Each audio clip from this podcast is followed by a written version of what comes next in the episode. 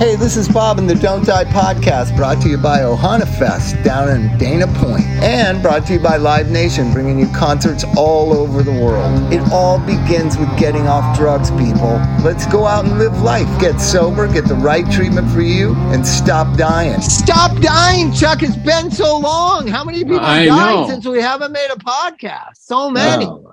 Probably at least three. oh yeah, well, two weeks. Are you kidding? It might be like more than three hundred. It feels Oh like my it's God. been longer than that. It feels like it's been a month, doesn't it? No, it's been uh, we missed two. But Really? well, you had you, he had two in the can, is what it is. We haven't done a podcast since I've been going through my midlife dilemma crisis. So, uh, and I can't talk about most of it, which you know me, that's killing me, Chuck. Uh, I cannot, I cannot talk about what injustices exist in the universe. I am Right. so glad you realized that.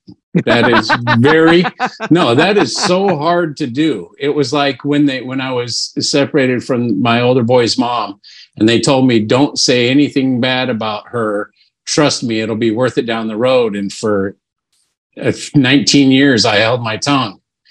Right. until one of the boys came to me with their opinion and I said, "Yeah, you, you called it." I wasn't going to say anything. it's not it's not necessarily that but it is related to that but but what i'm going through i can just tell you i'm being audited by the irs for 2017 and i'm going through this other familial problems right and i'm on the line hearing really bad news and then I see Ogden, Utah calling, and I know it's the IRS, and that's even worse news. It's just like, and that was that was at like 10 this morning. No. when, when you know, and then it's just like, but it, you have to laugh about it. And people are like, you're crazy. Like, I said, what am I supposed to do? I have no power. You want to feel powerless? Be Bob Forrest this last couple weeks. I just give it up to the universe and whatever.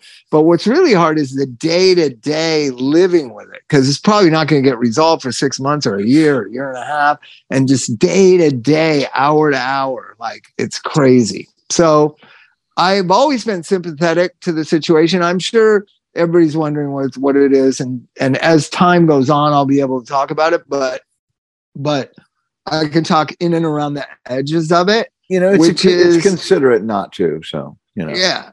Well, I mean, it's it just is what it is. But I can tell you that America knows nothing from top to bottom, from left to right, blue and red, experts or not, or laymen. America knows nothing, like almost zero zero zero point one about addiction. Like I'll just say that. No one in any position of power in the United States of America knows anything about addiction. And I'll leave it I'll leave it at that. So wow. so you know what? Because because unfortunately, I you know we've discussed this. That makes complete and total sense to me. But if but if I was listening, that would that would spin my nug. well, spin my well, nug. we do. The, the sober community, the sober the the sober community understands it a little bit. You know, it used to be the sober community and the rehab recovery community understood it, but rehab became more of a social working world. So I don't know that much of rehab even understands addiction anymore, but definitely the sober people do, and the people that have struggled, and the people that are struggling. We all know, but outside of that, even after how long's AA been around? 100 years, 90 years? I think it's 88 this year. 88 years of a solution and an understanding of what the disease is, yet none of the society knows anything about it.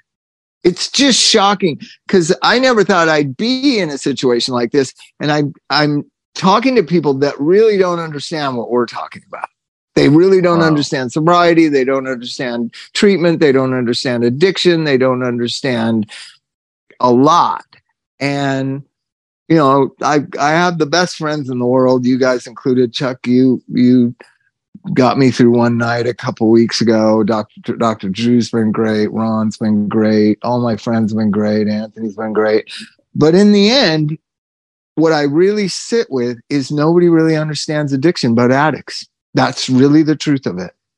Yeah. And and I felt like for 30 years I've dedicated my life to enlightening people about it. Drew too, you guys too, you know, dopey guys too and everybody has all this information. We're pounding out to the society pumping out to the society about addiction and and that it's it's not a moral issue and it's not you know criminalizing it doesn't really help and decriminalizing it doesn't really help. And and uh it's just kind of shocking. The Yeah, you anger know. the anger towards addicts that i've witnessed in the last two weeks is just shocking just shocking Wow. Wow. the hate the hatred towards addicts Wow. Right. Um, can can you clarify because it makes it sound like you yourself? no it's not me loaded. but no, yeah, I just I just want people to know that. somebody very dear to me got loaded and it was a Mm. wang dang doodle and and it's just it, it really was shocking some of the things the police would say it's just shocking it's just like I'm like gonna, man I- I'm going to Google Wing Dang Doodle because I'm not familiar with Wing Dang Doodle. i think it's a i think it's a muddy water song or howlin' wolf song isn't it mike I, Gonna I- pitch, gonna pitch a wang dang doodle all night long. Yeah. It's a Top wang Jimmy, dang doodle. top top Jimmy used to sing that song. He did. Anyways- it's, it's Willie Dixon. Yeah, Willie Dixon, the great Willie Dixon, who when me and Mike, they he asked us to open for him at a Blues Foundation dinner. like I'm, I think I've told this story before, but it was the greatest night of my life, even though it was horrifying. So, so Willie Dixon's grandkids were in a band that used to open for Thelonious Monster, and I liked them. They were a blues band, kind of like Beto La Riva, La Vera. Remember Beto, Mike? Yeah. and then these other kids played blues music too and they were all like 14 and so i just i just liked having cool things open for us like wild man Fischer instead of Yeah. some band like the joneses or something not nothing against the joneses but i'd rather have something be funny and fun and yeah. so these these kids started opening for us at raji's and they because raji's had a kitchen kids could be there to walk from the kitchen to the stage and then back to the kitchen. It wasn't only a bar. So, so these like 14, like 14, 15, 16 year old grandkids of Willie Dixon's opened for us a few times and Dobbs that ran, ran Raji's was big fan of theirs and they were just great.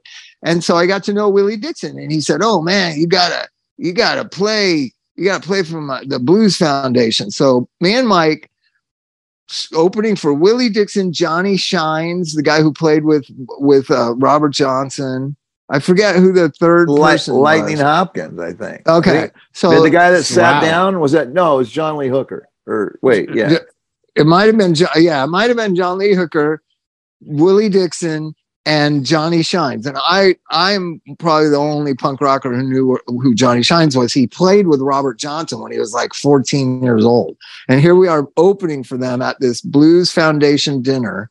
Yeah. and they fucking hated us, Chuck. They did not like us at all. Why? I think it was mostly because of Mike. I think it was Mike. Oh. Of course it was me. Sure. No, I, even though Wait, I was playing you- the blues correctly. because you didn't Bob do was not 20 singing minutes them of solo correctly. per song. no, I I think that we didn't dress like everyone was in tuxedos or it's like suits and ties. No, oh, so And you I- didn't show respect for didn't- the organization. We did not get that memo. No, we did not. We didn't. We had no idea that we were supposed. Was Mike wearing a shirt? No, it was buttoned at the belly button, but, but Uh. the one button was buttoned. Oh, Right. That's what I wasn't notice that of all bad. of Mike's old pictures is that it's like, damn it, I don't think he owned a shirt. Well, I don't think they have. He did have shirts. They just didn't have buttons on them. Yeah. So, so we play. one of my favorites we're- was that Cheerios shirt. It just was so yellow and bright and nice. Yeah. Cheerios. So, healthy. so we're, we're we have to play for twenty minutes. Chuck, after about three minutes, it was obvious they fucking hated us and thought that who they were trying. Some of the more official members of the Blues Foundation were trying to figure out how the fuck these guys are playing at the dinner. Like you could sense it. Like if there was a curtain, the curtain would have been closed on us. Then there was So no hook finished- to pull you off the stage. They didn't pull the hook. well, we're kind of oblivious to hooks. so so I remember I, then we played old blues songs. We played "See My Grave." We played "He Was a Friend of Mine." I don't know if that's old. Is that a Bob Dylan song, Mike? Yeah. We played like traditional songs, like We played acoustic covers. We blues. didn't play any. Thlo- thlo- I don't think we played anything. Yeah, I don't think we played Throwing Smunters. well, so but it, anyway, it was just the two of you. Yeah. yeah, just Mike playing a guitar and me singing. So then we walk off into the dressing room, and Willie Dixon comes walking in. He sits down next to me. I'd become kind of acquaintance with him, and he says, uh, and I was bummed. I was bummed out.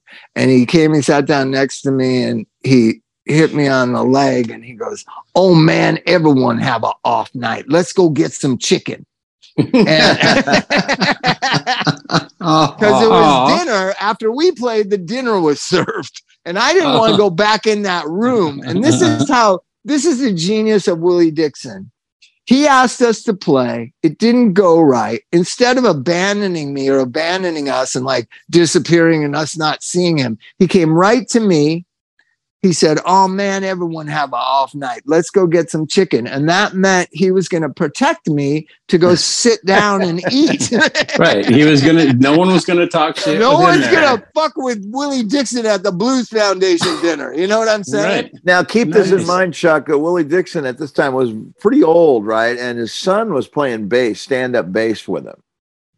He wasn't playing Okay. bass. He was sitting down Okay. singing, but he was not playing the because he used because he's a pretty famous blues bassist. So he must have been about your guys' age. he was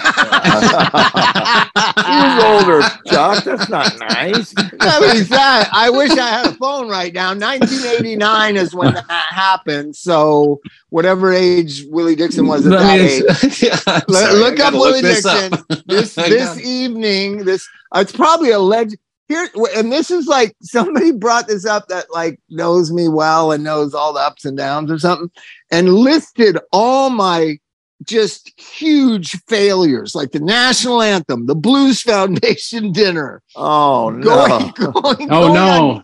going on K Rock and talking shit about Capitol Records when the K Rock interview with me was being broadcast through the Capitol Records building. Genius.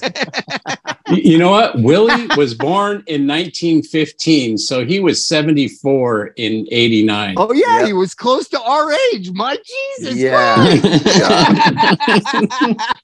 he seemed a hundred. Holy God, Oh my god. that's only ten years old. How old? Seventy four. Yeah, you said 89, right? Yeah, yeah. So 74, so he's only 12 years older than me right now. He seemed like he was 100.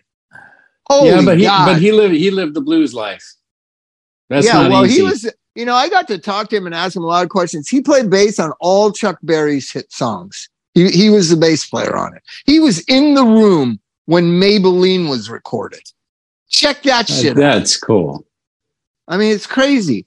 And then, uh, you know, he became wealthy, like pretty wealthy, um, from uh, suing Led Zeppelin. And here's the thing: other people have sued Led Zeppelin, and Led Zeppelin sues them back. Like I think uh, Jack Cassidy's uh, family just sued them over some or the Stairway to Heaven, sounding like a spirit song. But Led Zeppelin's very aggressive and sues back, right? Willie Dixon, they were just like, who do we write the check to? Oh, and uh, he was just an amazing man. So, anyways, uh, yeah, he wrote that song "Wang Dang Doodle." He wrote my favorite blues song, "I'm Ready," which is I'm smoke. it- The chorus says, "I'm smoking TNT. I'm drinking dynamite. I'm hoping some screwball start a fight because I'm ready." he was a kind and he was the most gentle, nice guy. The most gentle, nice guy, and he wrote all these mean-spirited Howlin' Wolf songs hey, and stuff. probably kept people at bay when he was in the, the bad part of town. You know, playing his music. People were just like, "Don't fuck with that dude." yeah.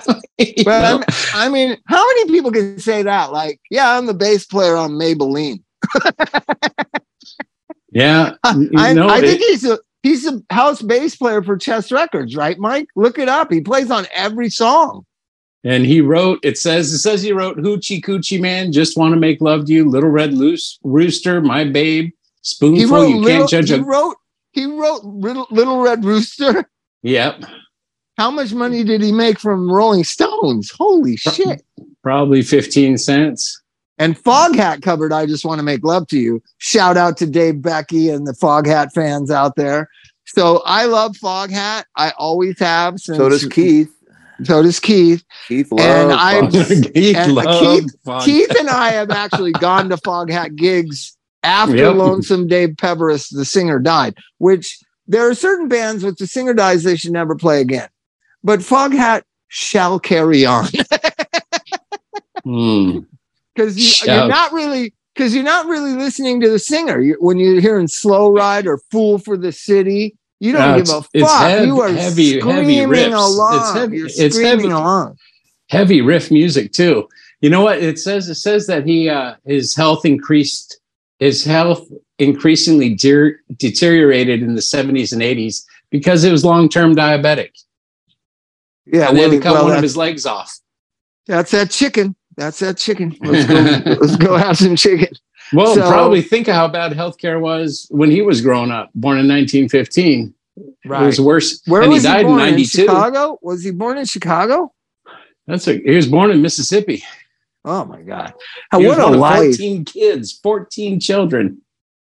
yeah, none of them wrote Little Red Rooster, but him. Well, you know, it's I consider one of his fit one of his crying, crowning glories to be Spoonful because it's obviously about addiction. But yeah, but he's a third party observer. I think. I don't think he was into heroin. You couldn't have written Oh, you those kidding songs. You couldn't write those songs if you were on heroin. Are you kidding me? Come on. Oh, come on, you could too, man. Especially the if you were still using, you're very motivated when you're using To write another song? To write songs, man. I mean, you could Right. be very prolific, you know. And I, I'm, yeah, that I'm not sugarcoating it. It's that's the truth. So so let's just think about this because I was talking to somebody about BTS. I went and saw the BTS documentary at the movie theater the other night with Sid and um and I'm telling you modern music just doesn't the themes of it are set to the culture that we live in, right? So the culture we live in is kind of artificial and kind of like And uninteresting. and uninteresting. yeah.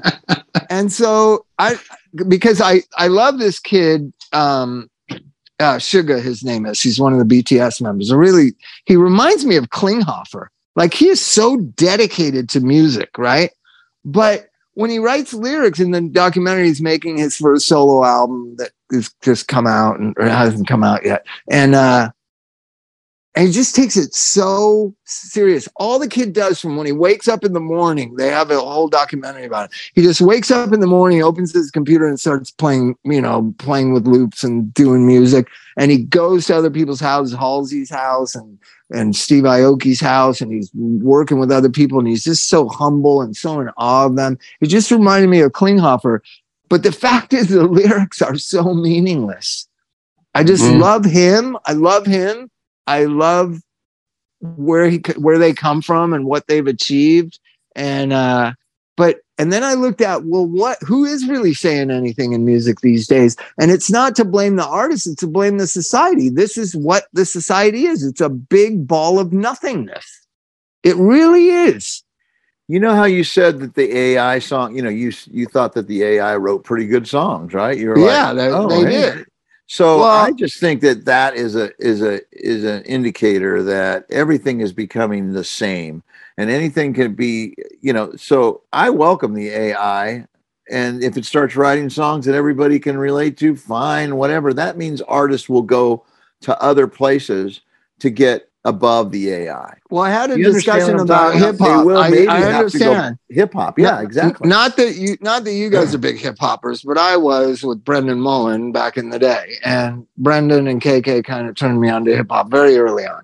So, hip hop, what was so special about it was the flavor of it, the soul of it, the mind blowing culture of it, the b boys and graffiti, and it was just so out of nowhere amazing art form.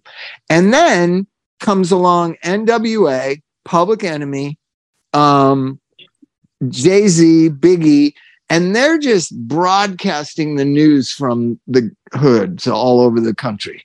Mm. Like NWA is literally a news report of their life Yeah. for for the outside world. right. And It's- and then so then I was obsessed with it all the way to Wu Tang, right?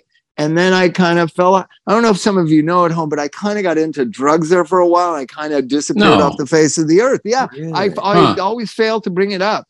So about 1993, 1993, I kind of went underground, Chuck. I kind of, I kind of did a, you know, a Howard Hughes. I just disappeared. I didn't really disappear. Anybody in MacArthur Park could have seen me or found me. I, I was just on drugs from like 93, like straight, like full on homeless junkie from like 93 to 95 or something. I always so knew where to find. I always knew where to find you. Bonnie Brae, Bonnie Yeah. Brae. I used to bump into people all the time, actually. and so one time, I'm not going to say who it is, but it's a very uh, well respected female uh, rock star who had been known to be sober for like 10 or 12 years. And I'm at Bonnie and Beverly at the liquor store, kind of spotting. There's a thing called spotting that I used to do because if you're standing by a liquor store and you look like me in that neighborhood, um, it- it- it's kind of like a good cover, whatever. So then I could yell down the street that the cops were coming, right? right. And all I would do, all I would do is um like raise my hand like I'm yawning and go five oh, right? And then uh and then that would trickle down Bonnie Brae to Sixth Street. Oh no, it was third and third and Bonnie Brae. And I would it would trickle down like you'd hear other people say five oh five oh, and then everybody would just disappear off the street, right? And then if I did that for like an hour, they'd give me ten dollars with a rock or a twenty dollar balloon or something. So I was a spotter there for like, I don't know, off and on for like six months or something, a year. And uh and this girl comes walking down the street down Bonnie Brae from like up by Beverly. And um I see her, she's across the street. I walk across the street, I go, Hey, what's going on? And she goes, Oh, nothing. And I was like, Come on, Come on. oh, nothing. come on. And uh, she goes, yeah, yeah, yeah, but um, so can you get me some? And I was like, yeah, what do you want? And she told me, and then I went and got it for her, and I met her, you know, up the street from Third Street.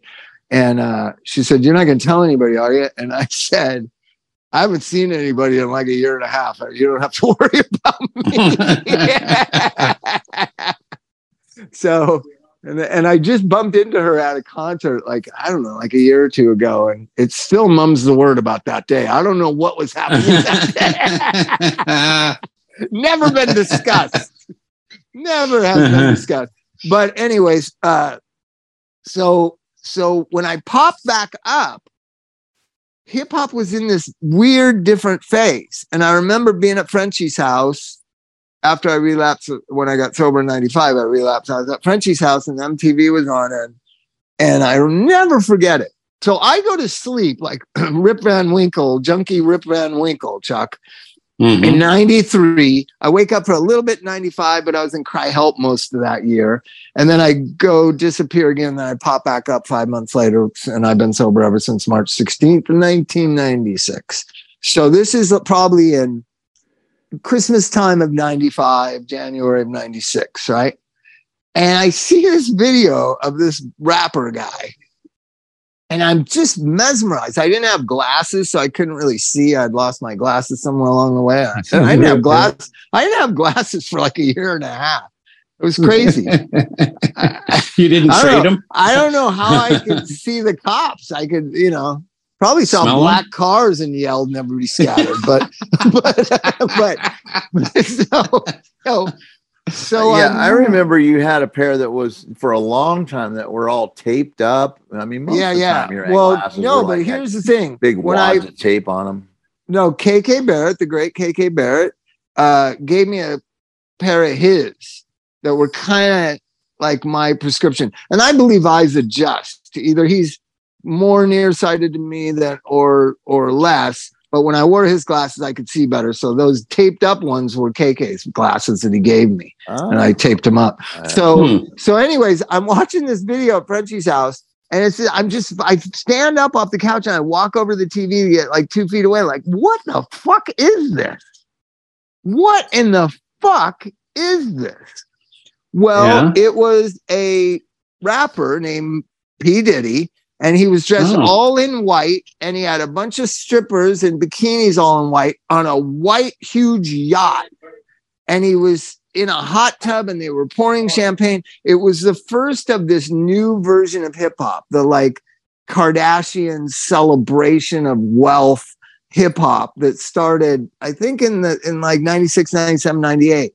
And that is the still the continuum now, th- 25 years later. It's just like wealth Yeah, is the only It's thing. still Like, I don't, money over everything. I don't- I MOE. don't- Yep. I don't get it. And I, s- part of part of what I've been going through, I've had to interact with quite a few uh, professionals lately. And um, one lawyer said to me, you know, I was kind of defending addiction on a certain level because they just all demonize it like we're the scummiest people on earth, and I, that really I, that doesn't sit well with me. I love addicts. Addicts are amazing people. Yeah, they do fucked up shit. Like so does everybody, is my opinion. But I'm Mhm. unique in that I'm an I just I I love addicts and I know they fuck up and I know they make mistakes and whatever. But but that's not how lawyers see them, right? Mm. Um so this woman says something about um well so are you saying that you don't think that's that's uh criminal or that's awful or whatever and i said there's worse things and she was like what's worse than whatever you know the subject was about addiction and i said workaholism money ad- money addiction Greed. Worka- workaholism, money addiction, and greed is way worse than drug addiction. Way fucking worse. I know our society. surgery. I know. I know our society doesn't believe that, but I believe it's worse. I believe it harms children just as badly as drug addiction. I really do. Not to And I'm- mention the lives it, it ruins through other people's acquisition of immense wealth. How do you get immense wealth? By stepping on the necks of other people. Yeah, I mean, I- it is all, it's a horrible. Man is a horrible beast, a hideous beast. We got to admit that. It's like Oh yeah. you know, 2000 years of civilized society, and we're still like, they're still killing kids in Ukraine right now. Like, it's just like, we're just, humans aren't as evolved as, as dumbass LA people want to think. like, that's for sure.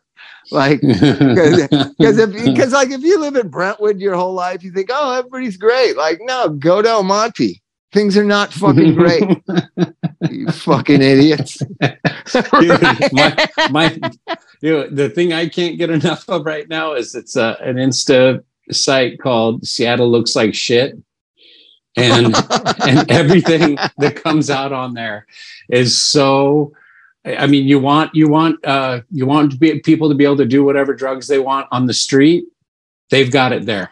It's Right. if they don't they don't you're allowed to use in the Well, I- open in yeah, public. Part, part and of it's this, just gone been- to shit. part of this what i've been going through is is the decriminalization of drugs i mean you know eh, like okay you decriminalize drugs and then we have to have some sort of leverage with addicts you have to have some sort of influence you can't just say oh yeah just keep taking fentanyl until you die right i don't know how parents are dealing with it like i you know you can't stop your kid from taking drugs anymore that's like pretty crazy to me I mean, that- well, like, you how can't you- kick you can't kick them out. you can't They're kick not, them out They're not going to get arrested. They're not going to. They're not going to get in trouble.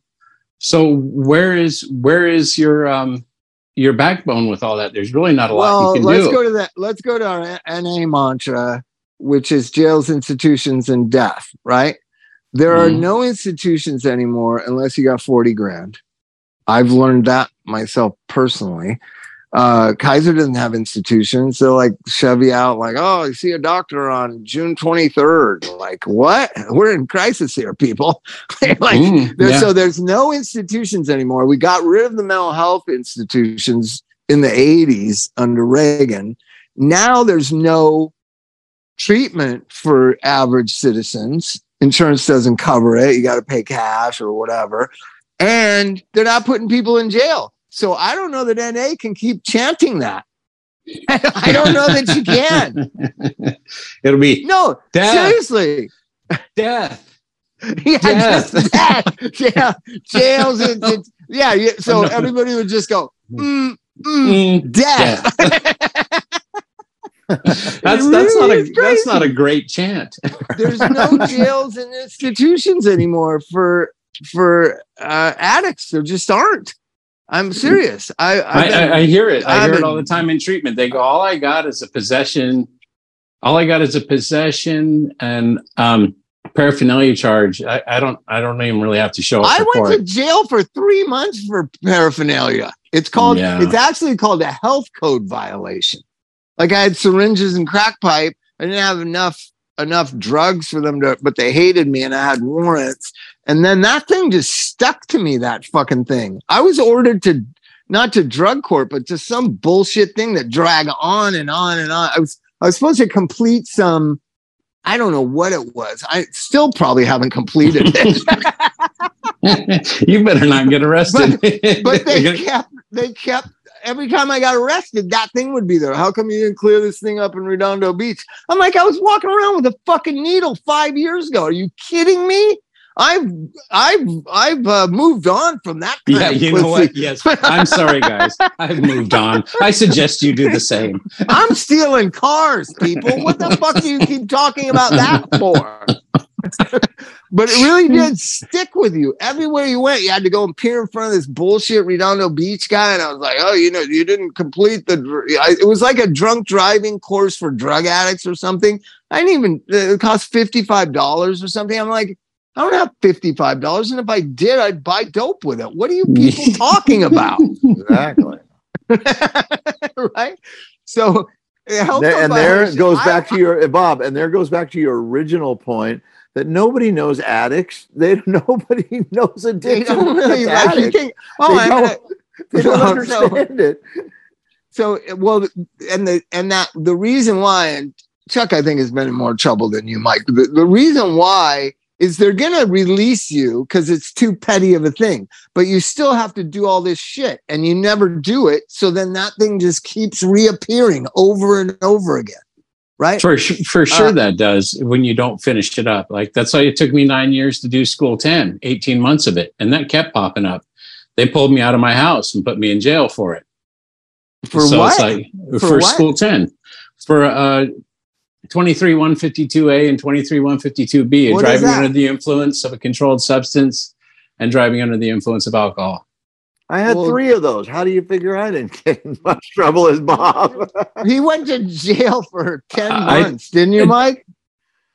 I went. Uh, I did weekend. I got to do weekends. They, I got a lawyer and got to do weekends, but I had to do six months. Yeah, weekends. no, but, but a lot of do- times you- no, a wait, we got to correct that. We got to amend that, Chuck. I want to amend that statement from Mr. Mart right now. That see, I'm talking like this now. I want to amend Mr. Mart's statement right now to make it more factually correct. Mike had a girlfriend at the time who got him a lawyer. Yeah. Who got- Okay. Yep. Good That's for you. exactly what happened. Good for you. Because you. Mike Mike Mart on his own doesn't get weekend, uh, you know, jail and be out during the weekdays. What job were you supposed to be I working got. that You know you were Bob? out? I got my third DUI while I was waiting to go to court for my second one. but but I'm What just more in the It was, It was in the uh, 80s. in the nine, in the well, 90s? yeah, maybe nine or no, maybe eighties. Yeah, in the 80s. It had to be the So 80s let me because tell by you- the 90s it got real. Yeah, But right. here's okay, the so it was thing. the eighties. It was like yeah, 89. you went to prison for your third one in the 90s. Yeah, you would have So- done a year on that. Well, Mothers that's what they were trying to do, but my lawyer got it reduced to a reckless driving. Somehow, I don't know. It was in the city of Maywood. I don't even know how I ended up Maywood. there. What the hell were you doing in I have no idea how I ended up. He in was saying hi to Andy and I and Barney. literally blacked out completely and had no idea how I even got off the freeway and got into Maywood, but I was there. good And so yeah. Good. So that's. Com- that's that's Compton court. You were in Compton court. No, no, Bell, uh, Belgar. Uh, let me see, Bell. Yeah, Maywood.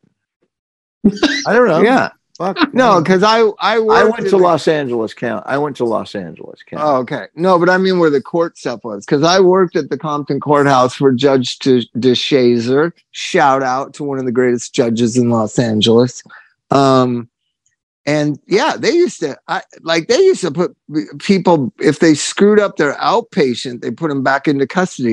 that shit is not going on anymore, Chuck, at all. None of that. Yeah. No, And I know. So, so what the police love to say is talk to the voters. I got. I'm not. I like this one cop, and I, I didn't. I just said, you know, I didn't. I won't say his name, but I, you know, I said, Officer so and so, like, you know, your officers keep saying like talk to the voters or you know talk to the DA's office. If, you keep not filing charges, how is the public supposed to know that this guy's an asshole? Like, so they don't they're not charging people they're not charging people with anything right and and they tell the person who's upset that the person isn't being charged oh talk to the voters or talk to Gascón or whatever this guy the da of la right so what I, so then i double back and i talked to some guys that just got sober one of my good friends just got sober he was deep in mr fetty hotel got sober my good friend what? I'm so excited. I'm Oh, so happy great. for him. That's great, man. so so so um so I talked to him and and I said, so what is the deal with this? Like they haven't been arresting people for how long? And he goes, for a year at least. And I said, so are and and uh so I said, so is it just just like anything goes on the streets? And he goes, not only that, but all the Orange County gangs and dealers come up into LA County, right over county lines to deal because if they get caught, they they just get a ticket. Literally, like there's a border oh of the shit, 50 that's smart. there's a border of the 57 freeway, like by Diamond Bar, the 57 and 60, and that's where LA County begins. All those like fancy hotels is where all the Orange County drug dealers meet to do their drug transactions. They just drive up from Santa Ana or Anaheim to deal drugs in LA County. Isn't that a wonderful byproduct of our But great know, Bob, district attorney? If you, if you remember back in the 80s and stuff, you could go downtown in that Skid Row area and just literally line up behind behind a whole 20 people and wait alongside of a building until you got to the window. They would sell you the dope and you would take the dope, give them the money through the little bars and blah blah blah. And it was literally a line of people and the cops knew exactly what was going on and they just sat and watched and took photographs from across the street. Nobody gave a fuck. So it's not really changed, it's just evolved. they did something because I I actually had an ex girlfriend's dad's car one time when I was down there, and we were posing as sober, which I often did. Chuck, I was very good at What do you mean, posing as sober. Posed as sober. What does I that was look like? posing it. I was Did you wear posing to friends. that said I, sober? Hey, oh hey, no! I, forever. you know what I did? I always carried a big book with me, and I used to put my you know powdered China white dope in there. Nobody looks in a big book for your dope. Um, so There's a so- helpful hint, kids. so all of a sudden, I'm telling this guy, you know, we're sober and we're doing good and everything's great and la la la, and she's sober and I'm sober and everybody's sober and it's great to be sober. And so this guy was a dad of my girlfriend and he was believing it because I don't know, we had a house or whatever. So somehow my girlfriend's car broke down or something and he gave her one of his cars. And then i was down there in that area where they were photographing they were photographing license plates. And i wish i had the letter. The letter went to the registered owner of the car and said your car has been witnessed several times in a heavy narcotic area of los Yeah, angeles yeah, city? Yep, right?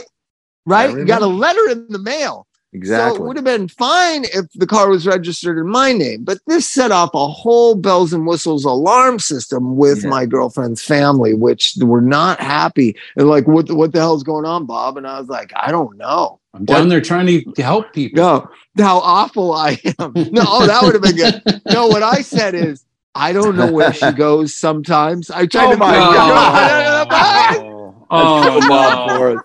Oh That's so Bob Forrest back in the day. no! You know, I No! You know, I'd never drive that car. what? That wasn't me. It wasn't me. Oh God, what an Oh. awful person I was. I don't know. We And- must have not got paid. yeah, something. I don't know. And uh yeah. The, oh, I did that thing. One time I had Sinead O'Connor's Jeep. Don't ask why.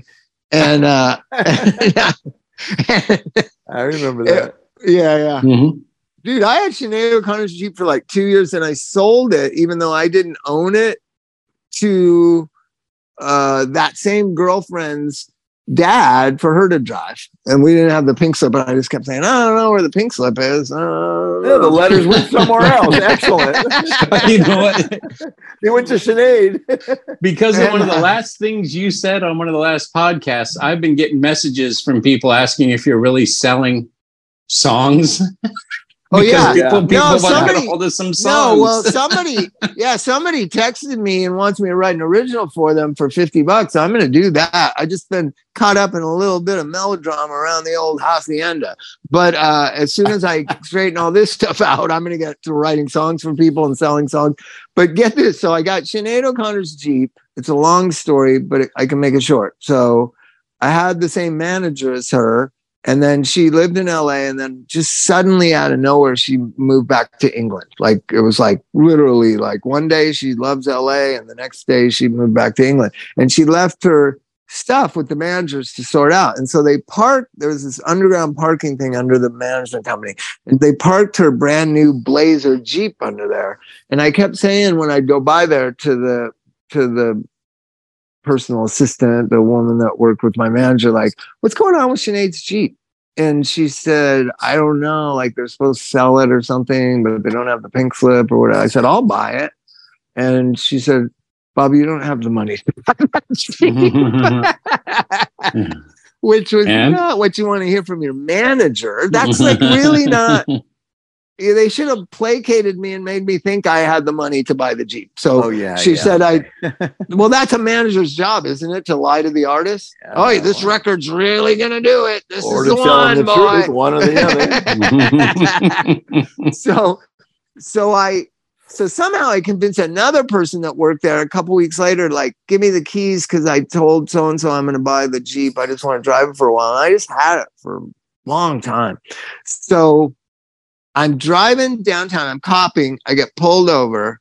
I got the big book on the passenger seat, and I got balloons and rocket in my rocks in my mouth. And I get pulled over 2:30 in the morning. And and what somebody just suggests, I think it was you, Mike, or some oh Chuck, you did. So the guy pulls me over and goes, uh, "Can I see your driver's license?" And I go, "Sure." And I give it to him, and it's suspended, but it's two o'clock in the morning, and he's he doesn't walk back to his car. And he says can i see registration? And i get it and i give it to him. And uh and he goes the Sinead o'connor? And i said oh yeah that's my girlfriend. It's my girlfriend's car. And he said you're you're Sinead o'connor's boyfriend and i said yeah yeah yeah i don't yeah yeah yeah yeah yeah, of course. Yeah, my I wife, never- Sinead I never even I never even met Sinead O'Connor like two times. So uh he goes, Wow, I'm a big fan. And I was like, Yeah. And he goes, Can I ask you, what are you doing down here? And I said, You know, I'm a member of Alcoholics Anonymous, and one of my sponsees is on the loose down here. And somebody asked me to come and look for him. And yeah, I know I shouldn't be down here and whatever. And he goes, Okay. So he gives me the license and registration back. And he goes, Yeah, you should probably head on home. Your buddy will pop up. And I drove away with four balloons and two rocks in my mouth Yeah. because it was Sinead O'Connor's Jeep Yep. Yay, thank you, Sinead. and and the AA lie. The AA Yeah. lie weren't, you know. That 'Cause- cop, that cop did not know addicts like you were talking I know, about. I know. I was boy, I was really happy about the ignorance about addiction that night. Yeah. You know, I've leaned on AA to get out of tickets. I've done it in sobriety uh, when I because I'm a bad driver. The So I- worst yeah. one. Yeah, but fame now What is are you doing We're riding a motorcycle then, Chuck? I, I sold the Oh, motorcycle. thank God. Let me tell you this though, fame is the greatest thing for, especially if you live like in Malibu, West LA, Beverly Hills. I'm with Flea. He's literally going 120 miles an hour north on PCH. In the clown car? in a in no in the in a Porsche. Oh, like Oh, remember the clown? 120 on that windy part at county line, but where, where I used to live. Yeah. And you get pulled over and he goes, Oh shit, I shit, I shit. Bobby, Bobby, jump over. And I'm like, it's a tiny Porsche. And and he's like, I, my license is suspended.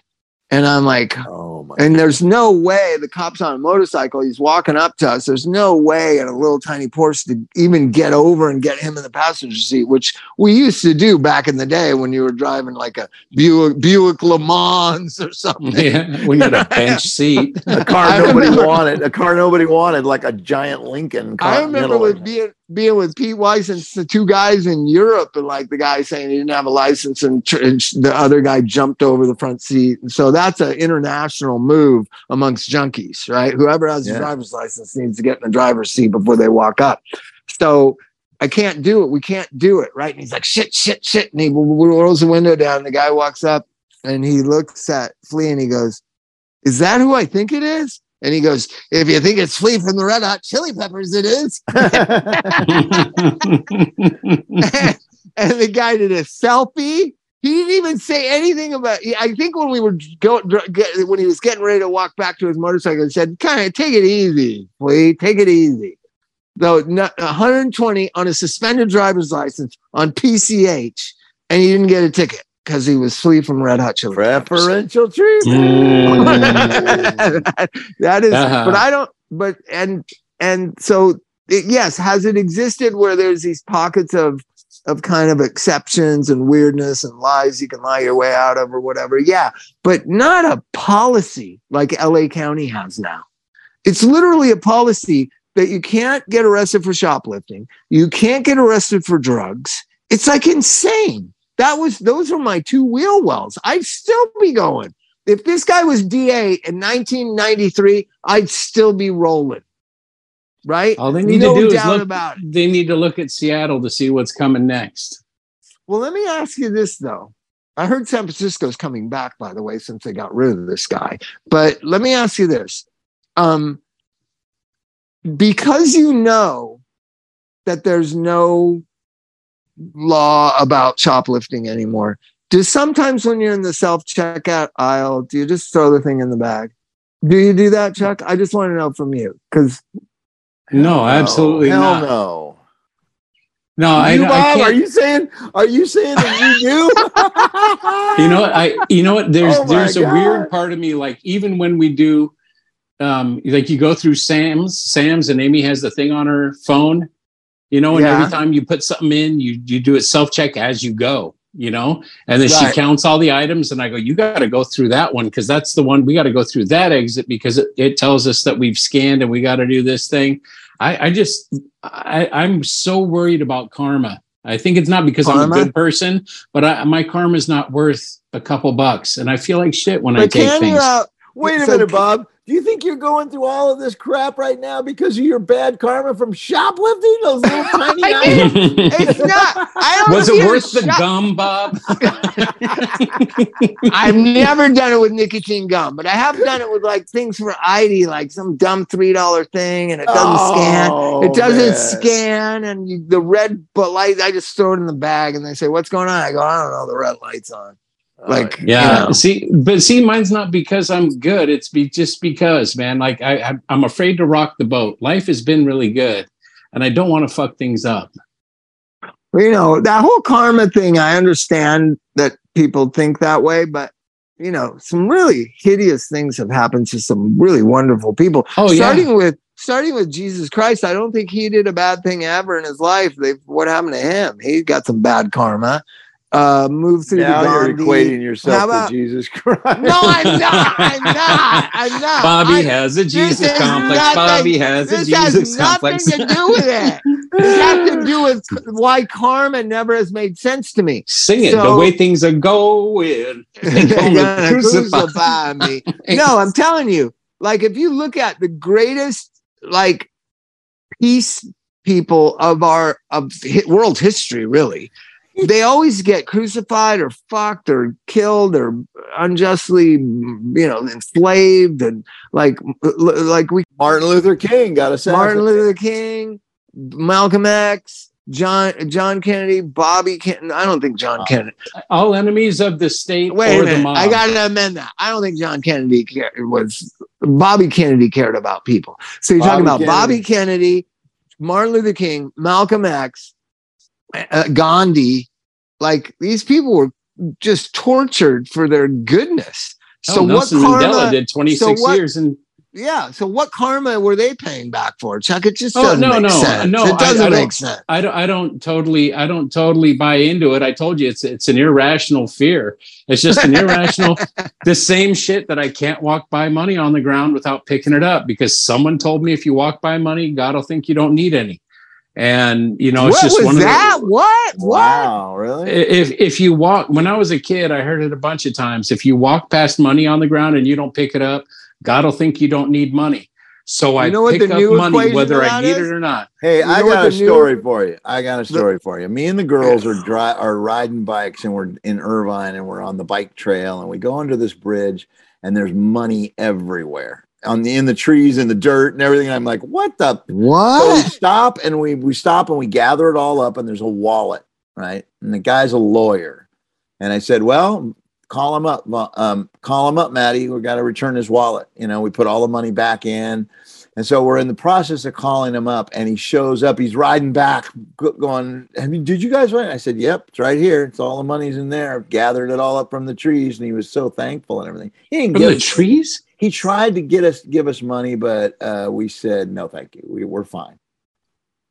Hmm. Nice. That was a little story there that you cannot pass up money on the ground just because, you know, hey, man, could Yeah, be that's- somebody else's. That well, Then you get yeah, come on. Well, now You know, I'm going to bum and you I- out with I've- the wealth thing. I'm going to bum you out with the wealth thing. And Chuck, you can Google this because you're the only one with a computer. There's a story about the multiple, the interest of these multi-billionaires. It's about Bill Gates.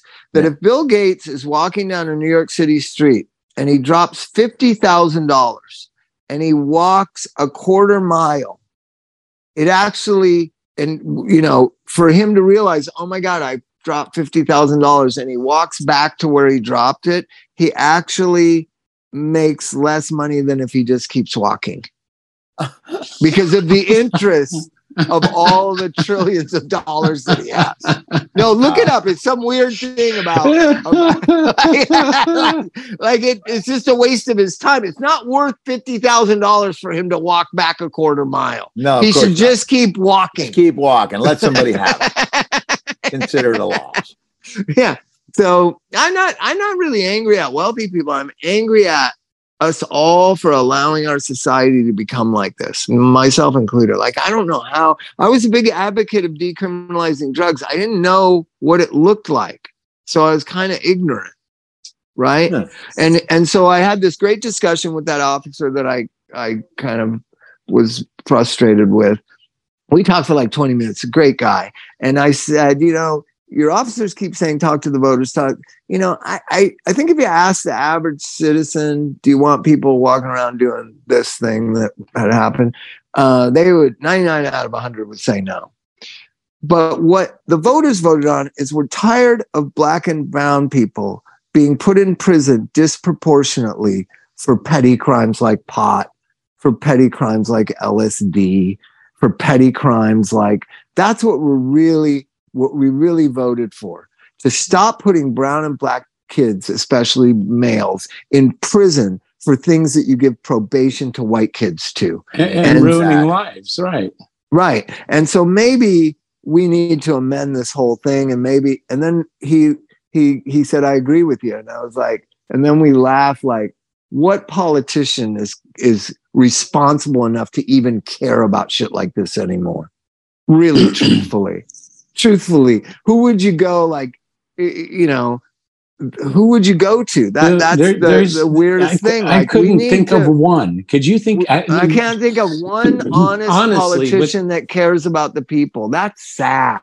But really, we need to think, re- rethink decriminalization because what it has led to is homelessness, insanity, um, um, and disenfranchised families. I feel like, like the society let my family down, right? Yeah. and and you know, and you're not see, and here there's so much shame about addiction. Most people aren't going to talk about it like I'm going to talk about it, and and I just can't right now.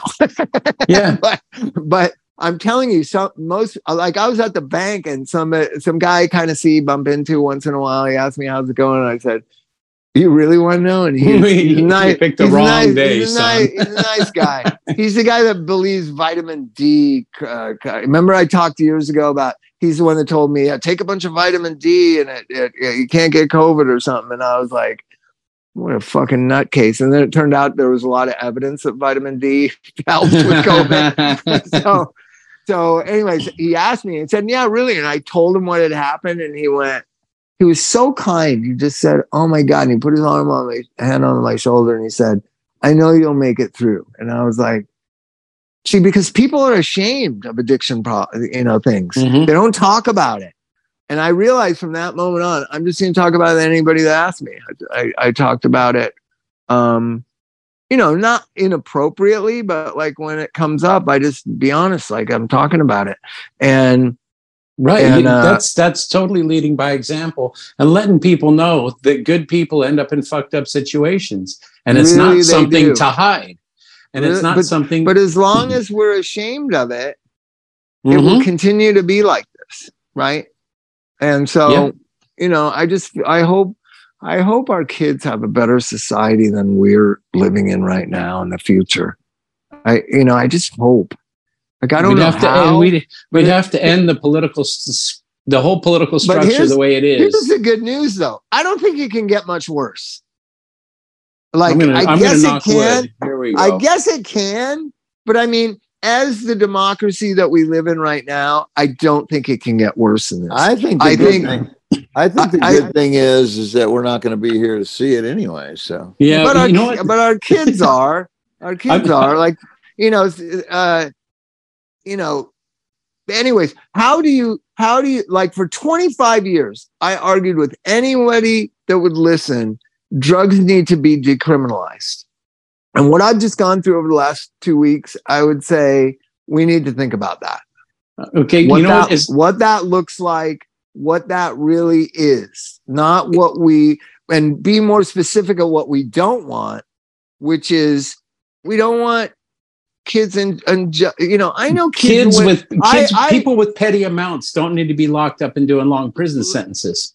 listen I I just worked with an artist. I'm doing oh I got asked to do this cool animated um, movie like where I play this old 2000 year old wise person. So I was like, I this guy, this guy. Radford, this guy Radford, when he asked me to do it, I said, "Are you sure you're talking to me? Like you want Yeah. me to do it?" And he goes, "Yeah." But not that voice, the other voice that you're talking, like this more like, hey man, what's happening? That kind of voice. So I'm doing the voice for this, and I'm also working with these uh, two musicians with the, on the music for the little five minute. It's the greatest idea. I can't get totally into it, but he's he's building a movie five minutes at a time that all ties together. So exciting. Oh, nice, nice. So so I meet the two kids, one rapper kid and the, and and the and the producer kid. And like they're really literally kids. They look like 20 years old. And I'm at their studio and they got Grammys and shit. And I'm like, wow. There's, there's a whole universe of music I don't know anything about. But but the the kid, the rapper kid, the, the lyricist kid told me his story. He went to prison for like driving a car that somebody else went in somewhere. He didn't have anything to do with it, didn't even know. Uh, like this shit happens in Watts and in South Central Los Angeles and in Inglewood every fucking day, Yeah. unjustly. And I'm telling you, if it was a white middle class kid from Claremont, they would have gotten probation. And that's what Hmm. the voters are upset about. That's what that's the crux of it. And I think both Republicans and Democrats are upset about that. We need to fix that. That injustice in this criminal justice system.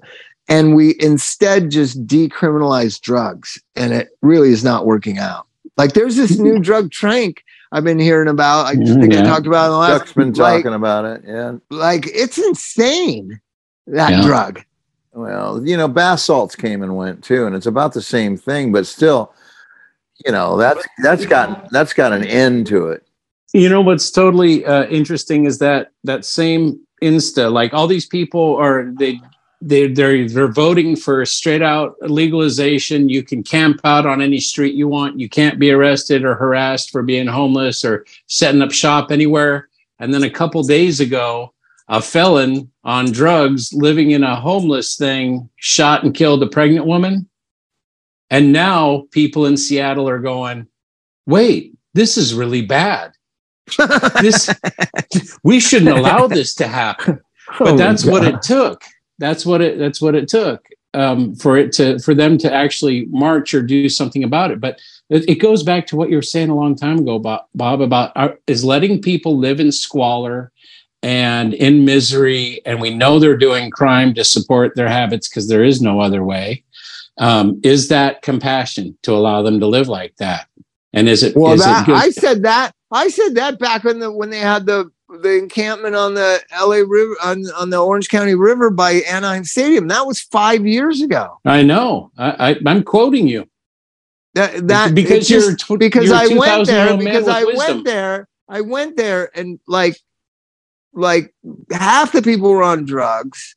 And you can see, especially in the women, they're like just like trauma survivors and they're being just disenfranchised and treated horribly by this weird tent city that these these you know advocates say should be should exist. Like go look in these women's eyes you motherfuckers.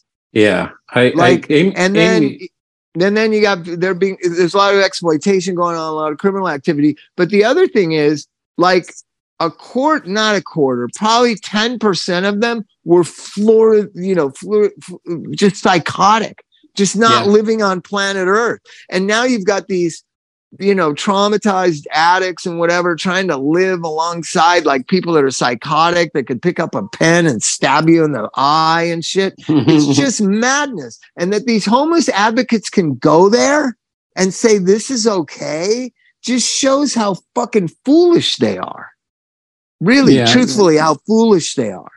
And they're It- it- mad about something else. And what the sense when I got when I went to the Echo Park thing with Dr. Drew, the thing, the sense that I got from one of the homeless advocates who said, These are our fucking neighbors, man. Fuck you. These are neighbors. That person really isn't supporting that homeless, that disenfranchised person. What they're really mad at is at rich people.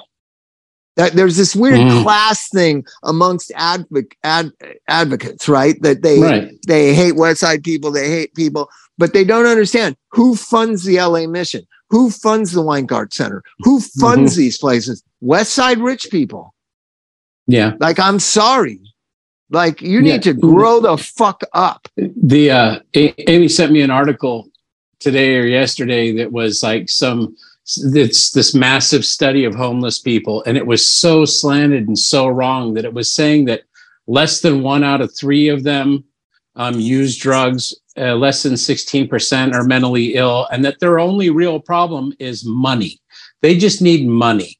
If we gave them money, they would all be functioning members of society. Well, let's try to think about that from another angle. I don't, I can barely afford to live in LA.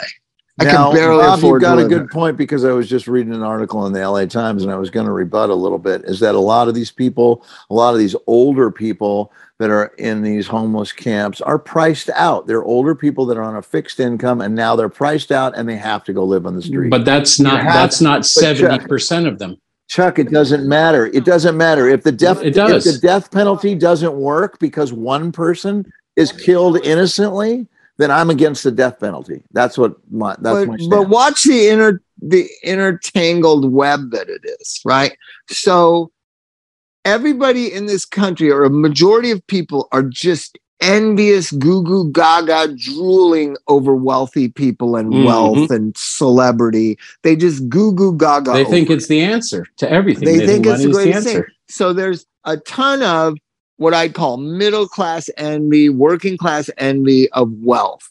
You see it in all all ethnicities across the board, right? That Jay Z and Beyonce are the king and queen. They're the wealthiest people around, probably besides you know Oprah Winfrey. But but this this and the Kardashians and you know whoever else and the tech billionaires and Elon Musk. It's just this this ridiculous idolatry towards wealthy people and wealth and privilege and all that. And and and yet there's this resentment towards it too. It's a strange, like almost like Aztecian thing. Like we're going to start sacrificing these rich people soon. I think worship, sacrifice, worship, sacrifice. Yeah, yeah. I swear to God, right? It's, it's kind of crazy. And so, what I believe is uh, a new day is coming. I want to shout out to all the people that have reached out to me and like you know kind of know what's going on. Like, thank you so much, and We I'll get you, through Bob. it. I'll get through it. Mike, you get through it. We're all gonna get through it. And uh, but it's a challenge, and I, I there's part of me that's going through it as a human being, and my family's going through it. And then there's another part of me that's that's being objective about it. Like, what is the failures here? What really is happening? Right. Right. And that's that's totally important to be a spectator as well as a participant in this so that you have something you can walk away from and maybe make something better so it doesn't you Yeah. know this maybe this is the big calling you know what i mean Yeah, but I can just tell everybody out there, drugs are bad. Drugs are really bad. contrary to popular belief drugs are bad okay drugs are drugs are really bad, people. I've heard like, that. Didn't- like even when I was on them, I didn't really comprehend how bad they are. They're really bad. They're really bad. And if I've ever joked about drugs not being bad, I I amend my statements. Drugs are really bad. I amend my statements. Too many lawyers in your world. See you guys soon. It was Bye-bye. great to see you. Love you you guys. later. Thank Love you, you. Bye-bye. Don't Good die, night, guys. Bye. Stay alive. Bye. Where the hell the hell do you sign off here? They switched this. I know, huh? They switched it all up. I can't even find the button. Well, this would be the best part of the show. You got to leave this part in. this is Where it's it? like They- it's like the secret updated- song. Yeah, they updated it. Now I don't even know where the fucking button is to stop the damn recording. There we go. All right, see you later.